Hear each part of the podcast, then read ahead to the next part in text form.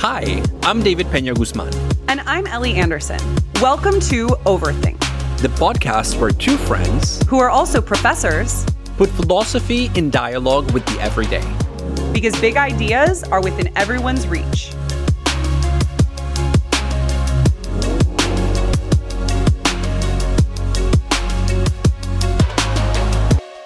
This is the second episode in a three part series on how the COVID 19 pandemic has changed relationships. David, what's your dating life been like during COVID? Barren, dead, non existent. As I've mentioned before, I'm in an open relationship, but it just seems like so much work to date during COVID. So I have de facto become an honorary monogamous person out of sheer laziness. and what I've been hearing from all my friends who are dating is that it's shockingly complicated. Yeah, I mean, I feel like COVID dating has caused all sorts of new problems to arise. Like, how do you date when social distancing is required? How do you communicate effectively during a pandemic when social distancing is required? What happens if you start dating somebody and it causes drama with people that you're living with because of COVID safety? But then at the same time, I've also been hearing people complain about the very same problems with dating that dating usually has outside of a pandemic, right? People are ghosting and getting ghosted. Listen to our episode on ghosting. Yes, for some insight there. you know, and some people are getting into relationships, others into situationships. And still others are finding themselves dating for the first time in years after they had a long term relationship go sour during COVID. Yeah. And a lot of sourness happened during COVID when people suddenly had to live with other people and then realize, like, we're actually not a very good match. And we hate the sight of each other. And we wish the other person wasn't breathing all the time down my neck. Although I actually think that that has caused a lot of people to become single who weren't previously single, but who are actually amazing potential partners for other people. So I think it's liberated some folks by giving them a chance to finally get out of a relationship that wasn't working by seeing how starkly it wasn't working and then open them up to new possibilities. Yeah, but it's also kind of an unfair standard. If you lock people in a room without any exit, I'm here thinking about Sartre's huis clos, where you're just trapped with other Hell people. other people. Yeah. you know, and so I don't know. I think it's any kind of relationship that is subjected to those kinds of external pressures will eventually collapse if there is not some kind of release mechanism to let out some of the steam. But yeah, you're right that a lot of people are mm. suddenly single, but not really ready to mingle because, you know, you can't mingle right now. but I'm curious, Ellie, what's your experience been? So, my experience of dating during COVID went from being really rough and, yeah, totally barren to being honestly incredible. So I have a disgustingly cute COVID love story. I was single when the pandemic started and I found myself super lonely for the first few months. And that was a bit of a new experience for me because I really like being single. Um, you know, I'm I'm happy to spend time by myself. But during COVID, the level of isolation, the inability to hang out with friends or even to just kind of casually date while being single was really rough. So then finally in summer 2020, I went on my first in-person date, which was a socially distant outdoor date. And I brought my own lunchbox with like a happy hour cocktail I had made at home in it. in like in like a plastic cup. it was like a plastic wine glass. But in any mm. case, yeah, we totally hit it off, discovered that we had all of these connections. We'd gone to the same elementary school, we had a bunch of mutual friends.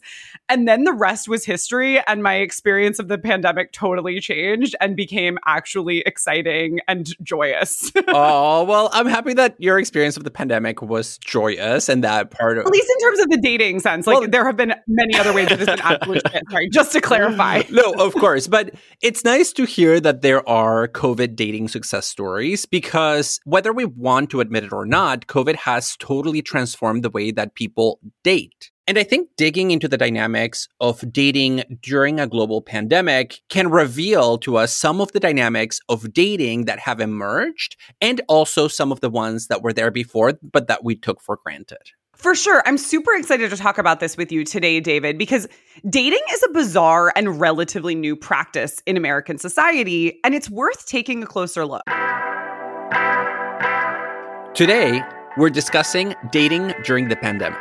How has socially distant dating brought people together? What can attachment theory tell us about the dynamics of dating and romance? And how does the history of dating inform our understanding of the current moment? David, let's talk about socially distant dating. It sounds terrible. Let's just begin there. You have to meet somebody outside, always, in a public space, always, and you have to be six feet apart, always. And I guess if there is a silver lining here, is that it's free right? You don't have to go to fancy restaurants. You don't have to buy expensive drinks. But there are also some downsides. You know, you can't really have the kind of flirtation that is typically made possible by like getting closer to somebody, the occasional kind of like wink here, wink there, all those nonverbal cues that we tend to rely on as a way of expressing mm-hmm. interest in the person that we are going on a first date with. And so a lot of the ambiguity around physical touch and personal space and seeing if there's a mirroring of behavior, all of that is eliminated. And a lot of people on their first dates are even wearing masks. And so you can't even see much of their face either. And that makes the nonverbal cues even more challenging than also the fact that you're socially distant and you have no chance of touching if you're trying to, you know, be safe. Although this is maybe presuming that like people are actually socially distant dating. And there are also a lot of folks who maybe are just going for it oh, and not worrying about the social there, distancing part. Yeah, there are a lot of people who are going for it. I mean, and luckily by the time this episode comes out, like a lot of us are vaccinated anyway. And so I actually think this is a super interesting time to be thinking about dating during the pandemic now that many of us are actually able to resume normal dating practices. But I think, you know, one of the super interesting things that came out in dating during COVID has been this point at which you have to have a conversation with the person you're dating about who you've been with whom you've broken social distance with in the past two weeks, right? I think it causes people to have discussions way earlier about whether they're dating other people. And it also causes people to go into default monogamy much earlier because, like, usually, you know, you'd probably be dating a few people at a time if you're just starting something off, or there would be the expectation that you might be doing that.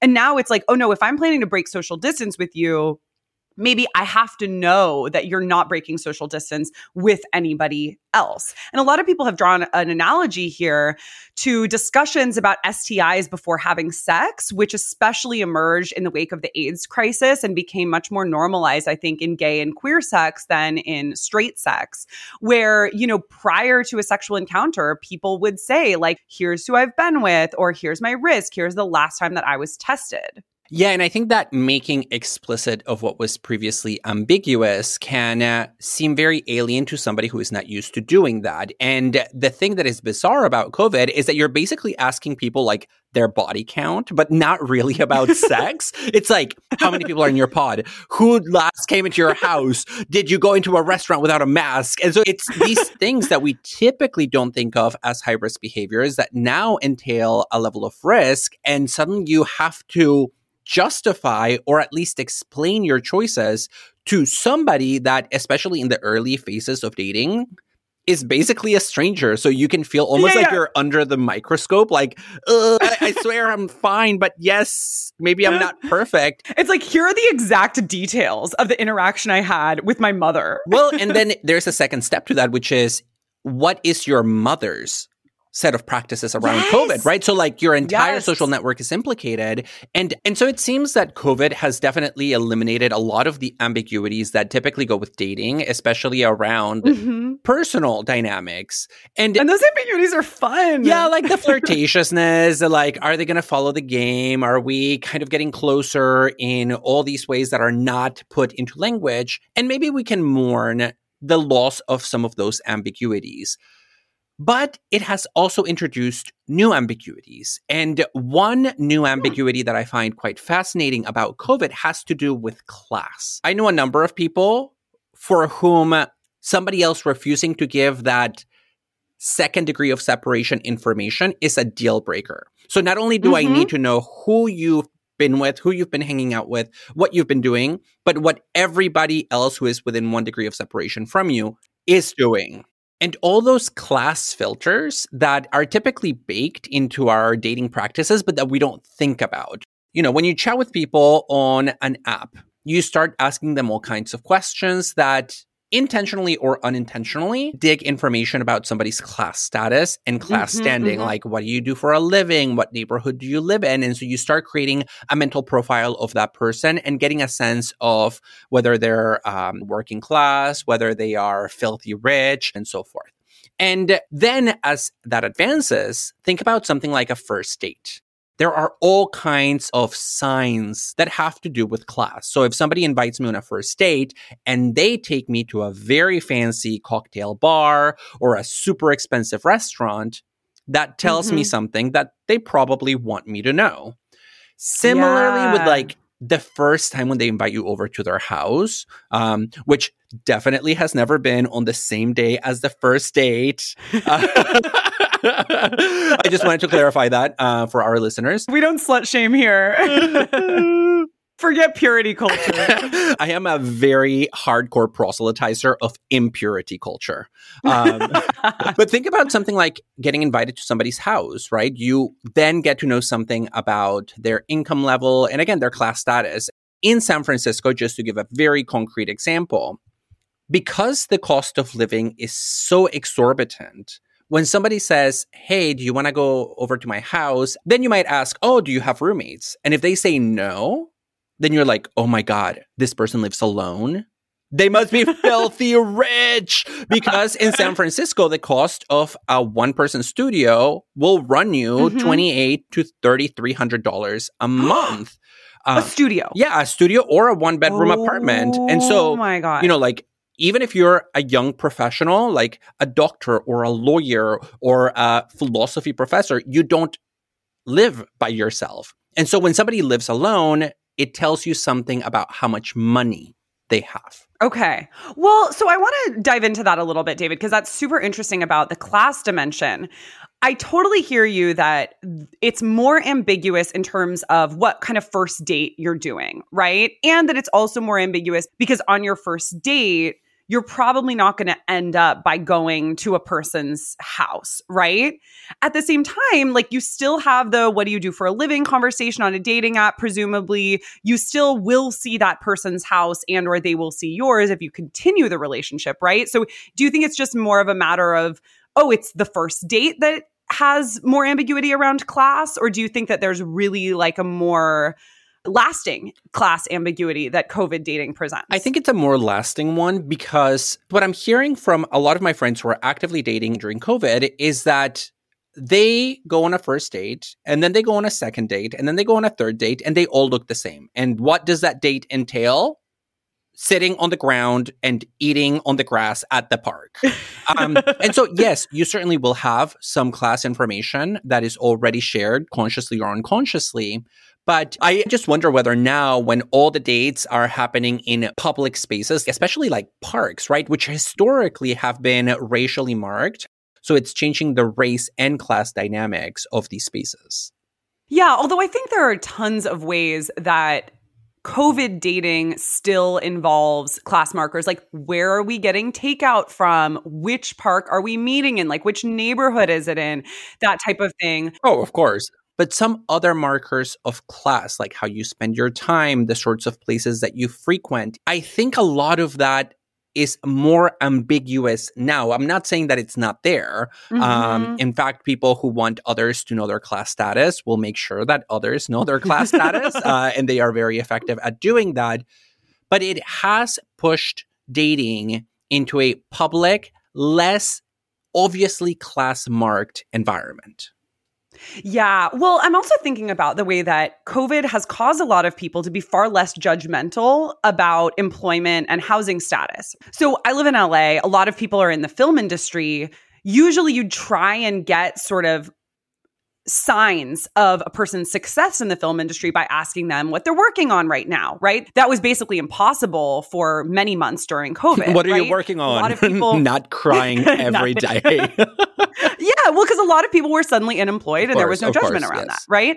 And um, not that there necessarily even should be anyway, but I think there is. And then in addition to that, a lot of people moved home. A lot of people of our generation moved home who might otherwise not have. And so it suddenly became not kind of a thing to say I live with my parents. Yeah, and I want to add to this discussion the cultural markers of class. So all those things that we associate with dating, the things that we want to do when we want to impress that special somebody that we met on insert your favorite dating app that are marked as cultural and artistic. So, you know, when you want to impress somebody, you take them to a museum or you take them mm-hmm. to an art gallery or you invite them to the symphony or to the opera. To an experimental dance show in a random warehouse. yeah, if you want to mix class and hipster status.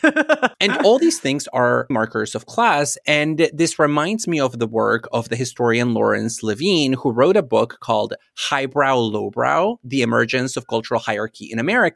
And in it, he talks about how all these things like museums, galleries, the opera, the theater, they used to be in the 19th century accessible to the lower classes. And it's in the late 19th century that the norms around these spaces changed as a way of policing class. In the early to mid 19th century, people at the theater would just get shit faced. And it was totally okay to be loud and boisterous and actually throw food at the performers. And oh uh, people loved it. You know, like the so called rabble was always at the theater. And mm-hmm, that's mm-hmm. inconceivable now. Same thing with the opera. Now it's like you go, you get super dressed up, you buy your $100 ticket, exactly. ushered to your seat. and, and he does this kind of analysis for all these spaces, like museums. It used to be okay to bring your dog and just sort of set up a picnic while kind of looking at paintings. Wait, that sounds amazing. And now it's a much more policed environment where you have to know the right kind of behavior, how far to stand away from the paintings, how to interact with other people who are looking at the art. And all of this, he says, is tied to the sacralization of art, they're rendering sacred mm. of art, which we tend to think of as like, oh, a marker of our humanity. But he says, no, it's the rich people trying to claim for themselves culture and art and literally robbing it from the lower classes. David, that is fascinating because it shockingly parallels the history of dating in the US. So basically, a similar phenomenon happened with dating, which is that dating started around the turn of the 20th century in the US and it started among working classes. Basically, around the turn of the 20th century, a bunch of women in particular started to flood into cities to become workers, especially domestic laborers, mm-hmm. but maybe they worked in factories and stuff like that. And they would often cram into small homes of extended family members. That coincided also with a huge influx of immigrants, including Italian and Irish immigrants in the US, who settled often in tenements. And, you know, you had a lot of people living in a small space. Once that happened, there were all these young people who needed to find partners and who were interested in flirtation and romance and marriage. Thirsty young women in the city. exactly, exactly. but who didn't have space in the home in order to do that. And so the working classes started to date by going out into public parks, going out to restaurants, going out for drives if they had access to a car, going out for walks if they didn't. And that was really the origin of dating as we know it. And it was closely tied to public spaces and it was also closely tied to capitalism, a practice of what was known as treating women by taking them out for food or activities and implicitly expecting sexual favors in return. Wait, and so is the argument here that rich people didn't date originally? Yes. Wealthy people continued a long lasting tradition of courtship, where basically a man would visit a woman's home and try and court her, eventually proposing to her. And so among the upper classes, there was no such thing as dating. There was courtship, and courtship happened in the home. Then, what you get is as the 20th century progresses, starting in the roaring 20s, for instance, and then moving on, wealthier people started getting really interested in the very practices that the working classes were partaking in, the practices of dating. And so then dating starts to become spread across a bunch of different classes. And eventually, sort of similarly to how you described the way that theater going and museum going was pretty democratic and then suddenly started to get policed as a way of signaling class status, dating starts to be associated with going out mm-hmm, to a mm-hmm. fancy yes. French restaurant, nice cocktail bars, museums, fancy travels, right? Luxury. And you mentioned the sacralization of art. We see the exact same thing in dating. Rituals start to get developed around dating as the 20th century progresses. So, based on what you've been saying, Ellie, it seems like historically dating has had very close ties to practices of consumption, right? Imagine the figure of the man who takes the woman out and treats her to a meal or an activity uh, or an event. And I'm just wondering if now we can't do any of those things because, well, restaurants are closed, can we call what we're doing now dating? Yeah, it's like it only counts as dating if we're going to the very specific super early strand of dating that was taking walks in public parks. But yeah, as you mentioned, I mean, from the origins of dating, even in the working classes, it was very common to go to restaurants and to do other activities um, that the man traditionally would pay for. There's also this really interesting history of women actually getting arrested for going on dates because they were considered to be sex workers because they were getting treated to dates. Oh wow! But yeah. that is, yeah, yeah. But that that's just to, you know, sort of drive home your point, David, that dating has traditionally been tied to practices of consumption. I've been thinking about this a lot because the consumption of dating, it's not just in the way that we practice it, some like gross capitalist thing, although it possibly also is. Most definitely but, also is. but it's tied to the rituals of dating. The sociologist Eva Illouz, in her book Consuming the Romantic Utopia, talks about dating as involving three cultural and emotional experiences, which are often but not always intertwined. The first is the sexual. So she says that the rise of dating permitted sexual pleasure for its own sake to seem increasingly legitimate for both men and for women, right? As opposed to courtship where it's like overseen by the parents, you're never alone together, etc. the second cultural emotional experience of dating is the ritual consumerist, where basically the sphere of consumption through the restaurant, through the trip to the beach, to the museum provides the framework within which your emotional bond is forged. These are oh, rituals wow, yeah. of leisure, right? Yeah. So they're rituals, but they're consumerist leisure rituals. Yeah. And so it seems like the entry point into our emotional life is a ritualization of consumption practices. Exactly. And then the third, which she describes, is the rational economistic, which involves the idea that the romantic bond can express interest driven behavior, where you're basically seeking to match your own needs, preferences, lifestyle choices to those of the other person. And she says that dating seems to demand shifting among these three frameworks the sexual, mm. the ritual consumerist, and the rational economistic. And it strikes me that the ritual consumerist mode is what has changed most during COVID because we don't have access to a lot of the places where these consumerist rituals would take place. I'll say though that a lot of my dating during COVID has consisted of mimicking the consumerist rituals. Instead of going out to a restaurant, we order takeout and we make fancy cocktails within the confines of one of our homes. We get dressed up. I'm thinking about how how has COVID encouraged us to create new rituals around dating? And to what extent have those rituals just mimicked the very old capitalist consumerist rituals that existed before the pandemic? And now we're starting to open back up now that a lot of people are getting vaccinated. And we're ready to go back to those capitalist rituals.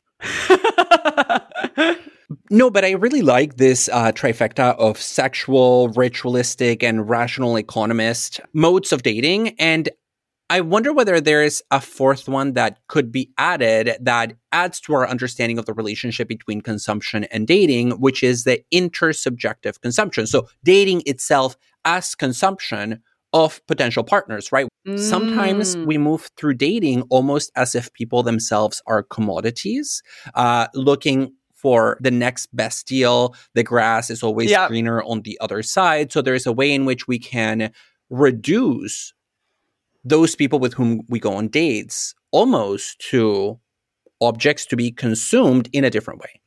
And I think that shows just the extent to which the consumerist and capitalist origins of dating translate to our very modes of interaction. And one thing that Illouz says too is that consumerist romantic moments are more prevalent than non consumerist ones.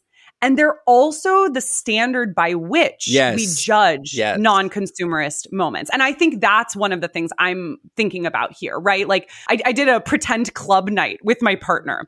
We ordered sushi, took shots, put on early 2000s club mix, and pretended that we were at a club. Check out our episode on Britney Spears.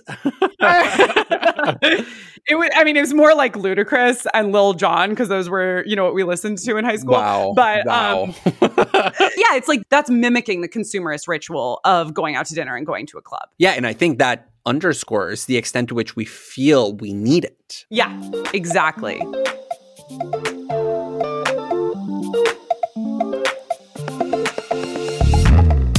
Enjoying Overthink? Please rate and review us on Apple Podcasts, Spotify, or wherever you listen to your podcasts.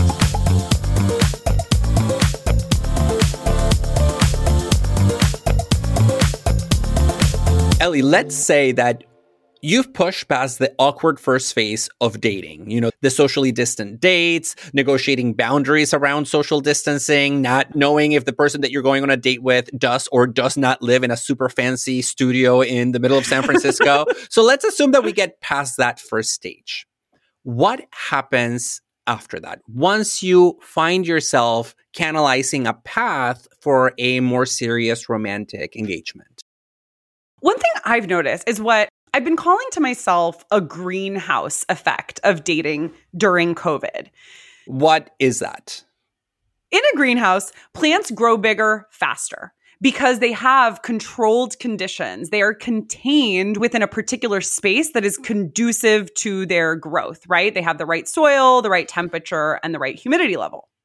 The downside of that is that the plants in the greenhouse are isolated, cut off from the natural environment. And I think this is exactly what's been my experience of developing a relationship during COVID. It's grown bigger faster than it ordinarily would have been because there's so much time and energy to put into it and it's happening in this really contained space.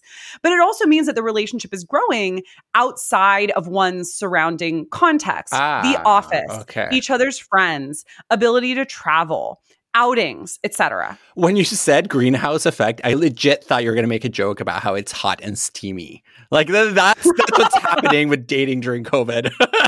No, I've actually heard from friends in long-term relationships, but it, that it's been the opposite. yeah, touche. It's like um, uh, like a cooling effect.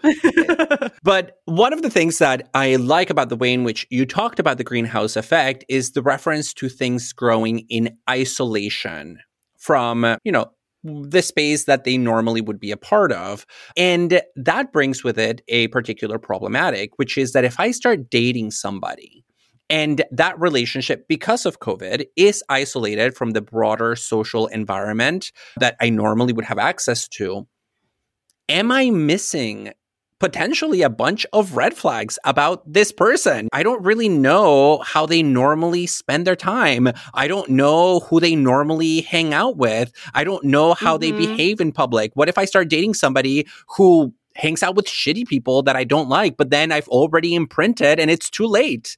Um, you know, or what if you date somebody and they tell you early on that they really like going out and that they're super fun, and then it turns out that they're like a crazy party beast who's been momentarily domesticated by COVID, and you're like, I would not have dated you if I had seen Yeah, you act this way at the club. you know, like oh, totally. I'm totally playing the conspiracy theory position here. Like, I want to know the hidden truth. Right? Well, yeah. So I just went on my first ever restaurant date with my partner, whom I've been dating for nine months. And I found that he really needs to get to the reservation right on time, which I, you know, would have had no way of knowing in the nine months we've been dating. But luckily, he's not like an asshole to waiters or weird about the bill. yeah, like what if suddenly he's snapping his fingers at the staff and you're like, ah. oh my god, I would die. But you know, the funny thing is, I- I've had a pretty decent sense that he wouldn't do that because even though our relationship has been happening in isolation, it's not as if we haven't been getting to know each other. In some ways, we've still been having our dates, right? I mentioned like our fake consumerist dates, ordering takeout a lot and dressing up. But we've also been really integrated into family life and into pod life in a way that we wouldn't otherwise.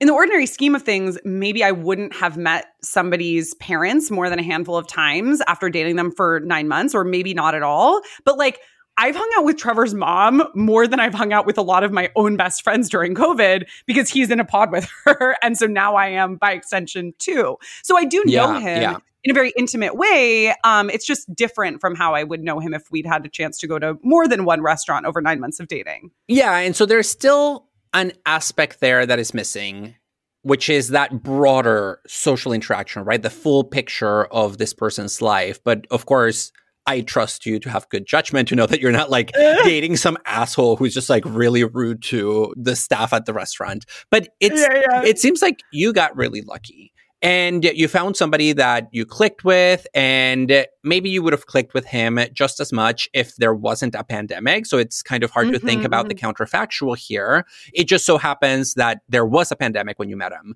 But some of my friends have not fared so well. A lot of the ones who are dating much more actively describe being torn in their experience of dating between, on the one hand, a phenomenology of failure.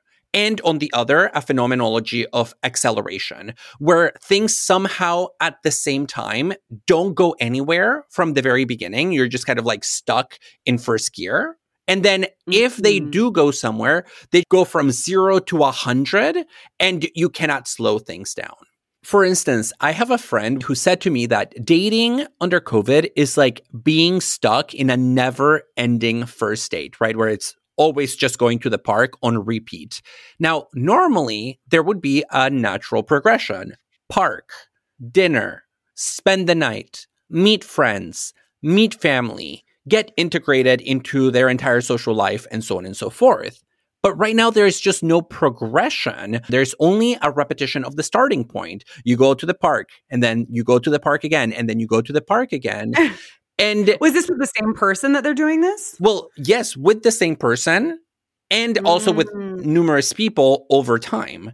And Okay. because of that, it's really hard to know when you're making progress in a relationship with somebody.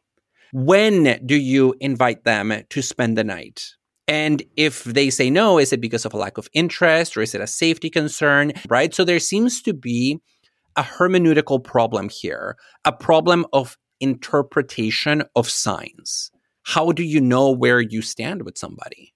Yeah, I mean, inventing this kind of new code of dating, even if it's reliant on previous scripts that we had, it sounds like uh, for a lot of people, reinventing those scripts is just like too hard or Mhm. feels crappy. This phenomenology of failure that you mentioned, David. I mean, I guess the question is what is failing or who is failing? I think it's a failure of the dynamic to take off in a way that is recognizable, right? Because the way he said it to me Mhm, is like, mhm. I've seen this girl four times and we go to the park, but what's next? And he just threw in the towel and he's like, I'm out. I'm taking myself off the market completely. I don't want to date Yeah. anymore because I can't handle it. Yeah, and you know, I can totally see how somebody would want to put a moratorium on dating during the pandemic if this had been their experience because you know, if it does go past that groundhog day effect of the park date and you decide to break social distance with the person and integrate them with your pod, then you're sort of stuck with that person because now they're included in your COVID Yes. bubble. I think a lot of people have found themselves stuck in situationships that are really unhealthy for them or maybe they were already in a really unhealthy relationship, possibly even an abusive relationship that they've stayed in during COVID because there's so much inertia there. It can be really hard to sort of leap out and make a change. And there's Mhm. also tons of disincentives for that because if you break up with this person, then suddenly you might be relegating yourself to months and months without any form of physical touch or any form of intimacy. Yeah, and that's exactly what I mean when I say that when my friends describe what dating is like, it seems like being stuck between these poles, which are a phenomenology of failure, where it just doesn't seem to move, and a phenomenology of acceleration, where when it does, Yeah. it's just like stepping on the gas and not letting go. And this is by now a common storyline, right? Two people meet during COVID. They're like, okay, something better than nothing. For now, it's kind of good. And then because of the power of spending a lot of time together, they start developing an attachment with a person that maybe they would not have chosen under different conditions. Yes. And then they feel kind of trapped in this relationship. So they feel like they catfish themselves into this relationship that now is moving at a speed that they're not comfortable with. I think that makes a lot of sense. I think I have been so lucky because my dating experience during COVID has, as you said, David, like been with somebody that if I'd met at any time would have been an incredible match for me. You know, it's just like the dynamic is undeniably amazing. Um, shout out, shout out to Trevor. Barf, barf. I know. I said it was disgustingly cute. You know, it- it's so gross um, how cute it is. But like, I, I think it would be so easy, even if that undeniable connection weren't there. And you're just sort of like, yeah, this isn't really somebody I'm super excited about. But hey, there's something else going on. It's going to be way too hard to like go through this whole rigmarole with a new person and decide when to break social distance. So I'm just going to stick with it. yeah. Um, yeah, I think that could be really tempting. And it's difficult because it's almost as if there is a split between your interests and your sentiments, right? You're you're thinking, Yeah, yeah. ah, maybe I shouldn't have put myself in this situation, but because I have been spending a lot of time with this other person, now I have some kind of obligation or some kind of feeling even towards them. And something like this happened to me before COVID back in 2014. so I don't know if you remember, but when we were in grad school, there was a winter where Atlanta got snowed in for about three days. Everything shut down. yeah, snowpocalypse. Snowpocalypse. Thank you. So I went on a date with a random guy the day that snowpocalypse began. And the plan was that we would meet at my house and we would go to dinner. Now, we got snowed in in my house and he couldn't leave after his date. His car wouldn't move and uh, all the public transportation shut down. He got stuck in my house and I got stuck with him for 3 days. He Oh my god! like a rando a first date, kind of one of those dates that you're like, uh, this is fine. I'll go on a date because I'm not really doing anything, but I'm not super, super, super thrilled about this. and uh, to be honest, it was horrifying because we got stuck with one another. He had to use my toothbrush because he had nothing.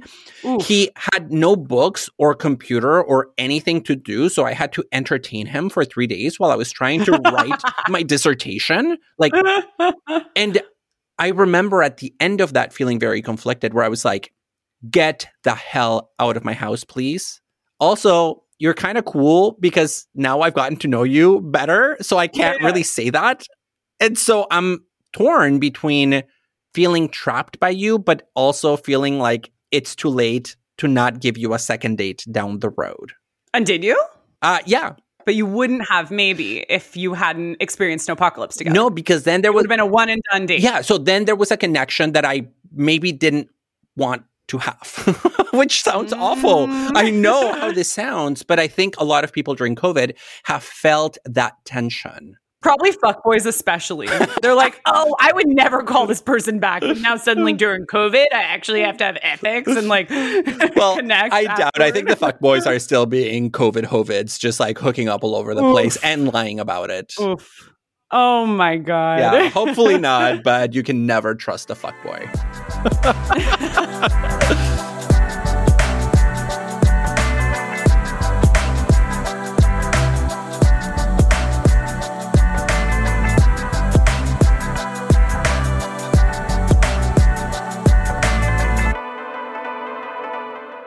David, the way that you were talking about attaching to somebody during COVID or during snowpocalypse that you might not otherwise have attached to makes me think about the framework of attachment theory because I actually think that this can really shed light on our practices of dating and romance during COVID. Attachment theory comes from the psychologist John Bowlby, who developed this notion in the 20th century that emotional attachment is essential for human beings because it provides us a secure base.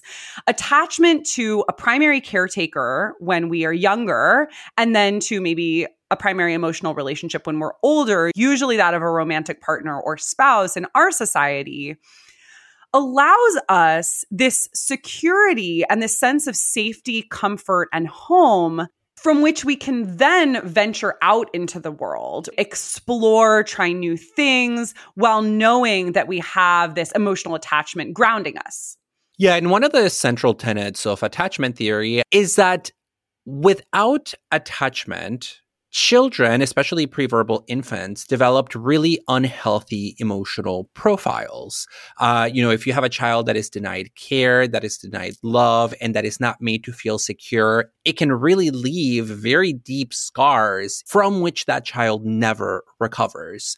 And so when you deny children attachment, they are not able, as you say, Ellie, to project themselves onto the world. And one really horrifying example of this theory in action was accidentally created by the Romanian government in the 1980s and early 90s. Essentially, the Romanian government outlawed abortion. And as a result, uh, the number of unwanted pregnancies went up because there was no support for women who were pregnant or for their newly born children, a lot of infants ended up in orphanages. And so there is this explosion of orphans in the 1980s. And at the time, the Romanian government put into place a policy to be implemented in its orphanages, which basically held that the way to create productive citizens was to not effeminate them through emotional contamination. And so they raised children in these orphanages really without any kind of human touch, in complete isolation from one another, without any kind mm. of bonding. And what they found was that these children became unable to process the existence of other people. They couldn't bond.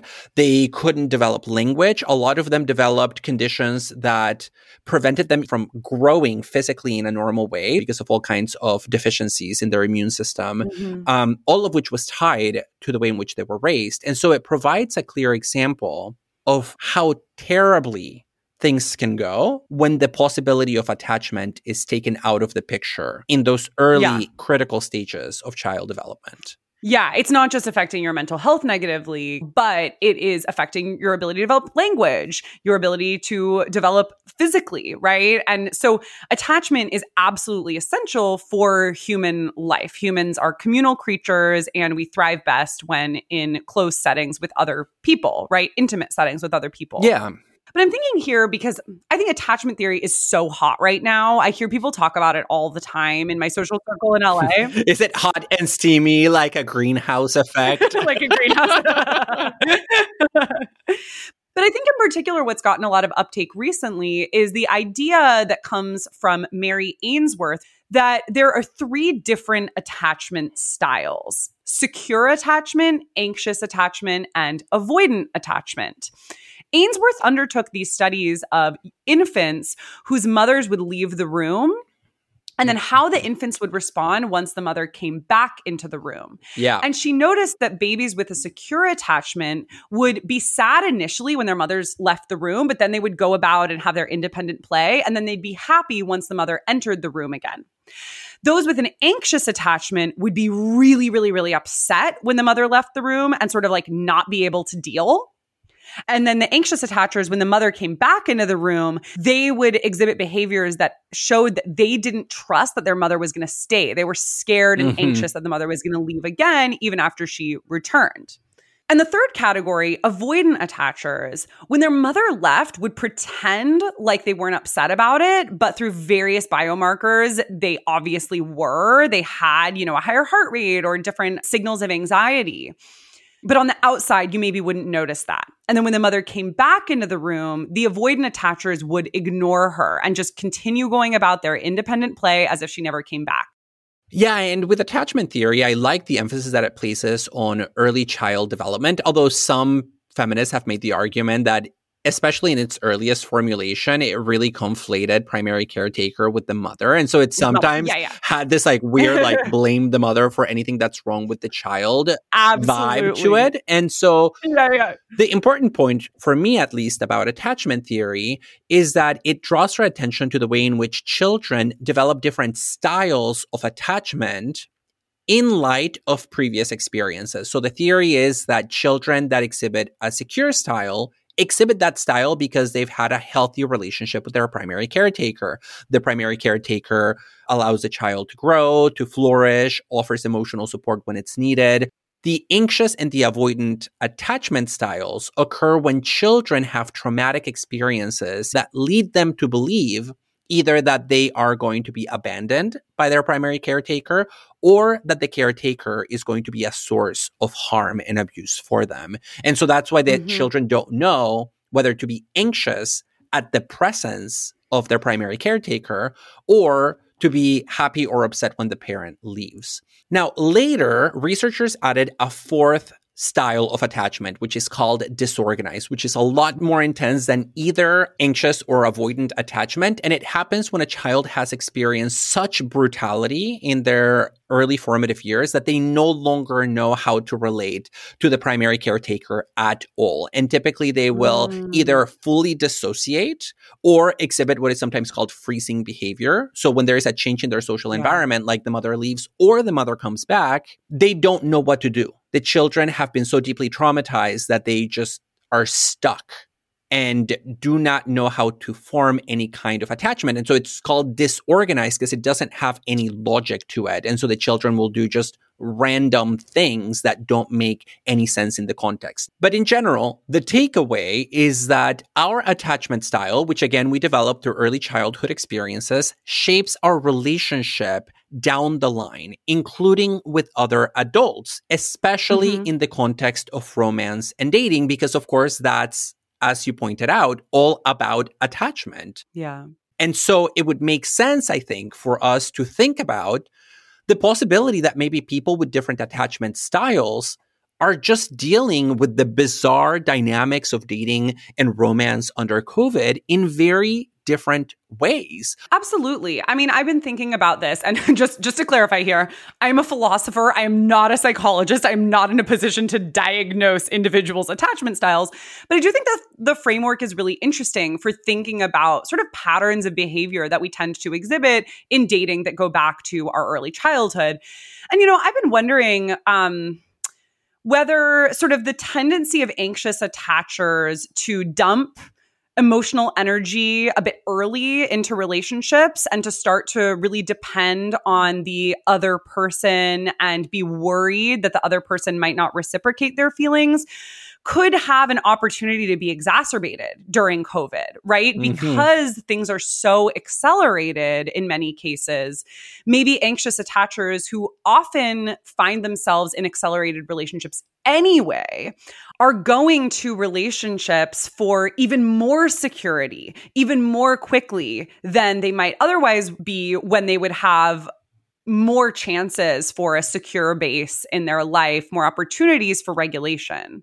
Yeah, that's really interesting. And in thinking about especially anxious attachers, which are essentially needy people that's the way they sometimes are described right? Because they need expressions of attachment. As if we don't all need people. This is where it like gets problematic to pathologize but no yes, but I, I, mean needy in the sense that they need more reassurance yes. than people with secure attachment styles because they have abandonment issues that are well grounded right? So people have abandoned mm-hmm. them in the past and so they feel that there's a very high risk that when they begin a new attachment that person is going to bail out and harm them and so if one of the things that we've described about COVID dating is that phenomenology of failure, the fact that things don't progress as they normally would, which gives you the confidence that, oh, yeah, this person is interested in me because they're moving to the next step and then they're moving to the next step after that. That's really difficult for somebody who is already an anxious attacher because what I earlier called the problem of interpretation of signs, right? Knowing when somebody's yeah. interested it's been exacerbated under COVID. So it just makes you even more anxious. Yeah, absolutely. And th- those with even a secure attachment style, because of the you know, extreme anxieties that the pandemic tends to produce anyway. The idea that they might be exhibiting some anxious behaviors too, I think is a possibility because, of course, while attachment styles are sort of imprinted, to use a metaphor, in early childhood, that doesn't mean that we don't exhibit different behaviors over time. Yes. For instance, it's a pretty well documented phenomenon that anxious and avoidant attachers tend to become more secure if they find themselves with secure attachers. Um, so I think there could be some sort of shifts within as well, right? Maybe some of those with secure attachment are finding themselves exhibiting behaviors more characteristic of anxious attachment um, in terms of the phenomenology of acceleration that you mentioned earlier, this mm. need to move quickly into a relationship. Now, you know, on the side of the phenomenology of failure, I hear your point that that can be really hard for anxious attachers. I think that's totally true. My speculation is that what's happening with avoidant attachers is that they're probably leaning into this phenomenology of failure. Um, because one thing that tends to happen with avoidant attachers is that they're hesitant to get into relationships at all. It yes. tends to be really slow. They tend to find reasons to back out really quickly. When you're stuck on a Groundhog Day park date with somebody, if you're an avoidant attacher, you're probably just going to cut that shit off. Yeah, but then if it goes from failure to acceleration, if you're an avoidant attacher and you find yourself in a situation where the relationship is going faster than you anticipated just because of COVID, then it's going to send your avoidance flying off the roof, right? Like you might play yeah. it cool and collected on the surface, but your blood pressure and your heart rate are just so intense because you don't know how to take charge of the situation. And so you internalize that without actually expressing the emotion that would be appropriate. Yeah. And so I wonder whether mm-hmm. a lot of people are in that situation of freaking out internally, but not knowing how to manifest that behaviorally. Yeah, for sure. And I mean, my hope too is that by virtue of removing a lot of the scaffolding of dating in normal times, right? Um, COVID has transform the landscape of dating in some potentially promising ways for different attachment types. So I will say just this is super anecdotal, but I have a couple of friends who are avoidant attachers who have found themselves finally in exciting, healthy relationships during COVID because a lot of their usual reasons for running, the idea that there are a ton of other people out there who might be a better match for them, the idea that they kind of just want to be by themselves and they don't want to be attached to somebody have been removed because they're like, well, yeah, I don't want to be by myself all the time. I want to be with somebody part of the time. And there aren't all these other options waiting in the wings during COVID. And, you know, like the negative way to take that is to be like, oh, well, I guess they settled during COVID. But I don't actually think that's at all what's been going on for the couple of friends I have in mind. What's been happening instead is that the weird conditions of the pandemic have liberated them to actually let go of some yes, of their yes. avoidant styles, right? And to just accept being in a good relationship. Yeah. And I think that's happen for a lot of people independently of attachment style that because the rules of the game have been changed and the rug has been pulled out from under our feet in terms of what we think we can expect from our ventures and adventures into mm-hmm. dating and romance because it's changed so much people are realizing that they can make different decisions than they have in the past. And sometimes the optics can be weird. As you said, you know, it seems like they're making that choice because they had no choice but that one. Yeah, but in yeah. reality, it might just be the expression of a new dimension of their personality that previously was kind of held in check by mm-hmm. their emotional profile on account of life experiences that have accumulated. And we are all subject to the accumulation of those life experiences. Totally. It reminds me of our interview with Thi in our episode on games and gamification when he says that sometimes constraints, like the constraints of games, can actually make us freer.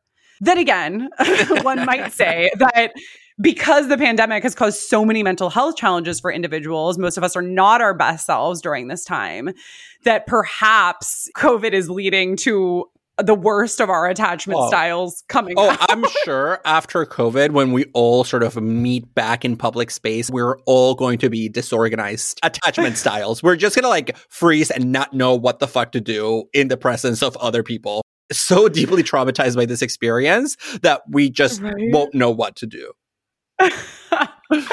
well I suppose that remains to be seen. I mean, I think one thing I've realized is that I can have awesome dates without spending a bunch of money. So I guess that's one silver lining. well, and for the dozens of men waiting to invite me on a date after COVID, please know that I expect very expensive class marked dates afterwards. David's leaning into the ritual consumerist element of dating. Oh my God, yes.